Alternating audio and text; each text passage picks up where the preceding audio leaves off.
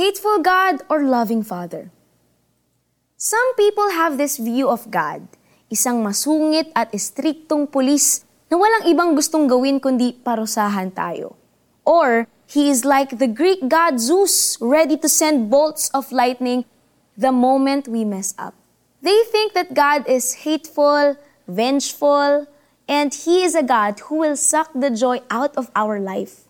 He needs to be continually appeased by our strict adherence to the law.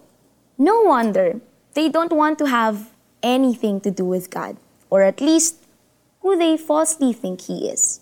But does God really hate?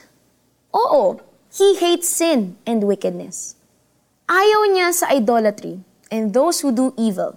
It says in Proverbs 6, verses 16 to 19, may listahan ng seven things that the Lord hates. Pride, lying, murder, evil plots, those who love evil, false witnesses, and troublemakers. God, being a holy God, hates sin.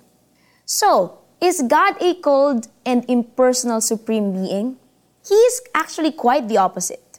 He is a gracious and generous God who loves extravagantly.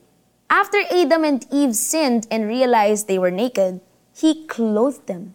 Imagine this after they disobeyed him and broke his heart. He made a covenant with his chosen people, Israel.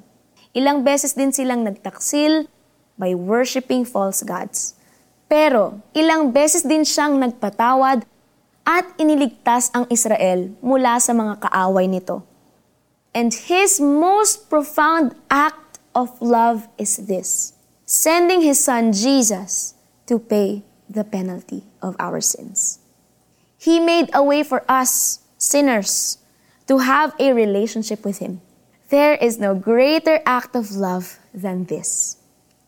Start thinking less of God as a cruel master and more of him as a good and loving father.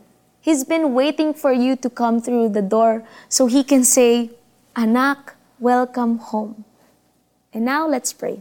Our holy and loving Father, you are more than who some people think you are. Sana po ay mas makilala ko pa po kayo bilang aking mabuting Ama. Salamat po sa pagmamahal ninyo and for making me your own. Thank you, Jesus, for your love. In Jesus' name, Amen. And now, it's time for our application. Throughout the day, talk to God like you would talk to a loving Father. You can pray and say, Tay, sana po hindi ako malit sa trabaho. O pwede mo pong sabihin na, Dad, help me have more patience today.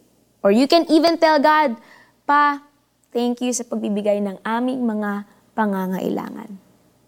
Ako ang magiging ama ninyo at kayo ang magiging mga anak ko. Sabi ng Panginoong makapangyarihan sa lahat. Awit 103.18 Ako po si Gian Hinolan at pagpalain po ng Panginoon ang inyong araw.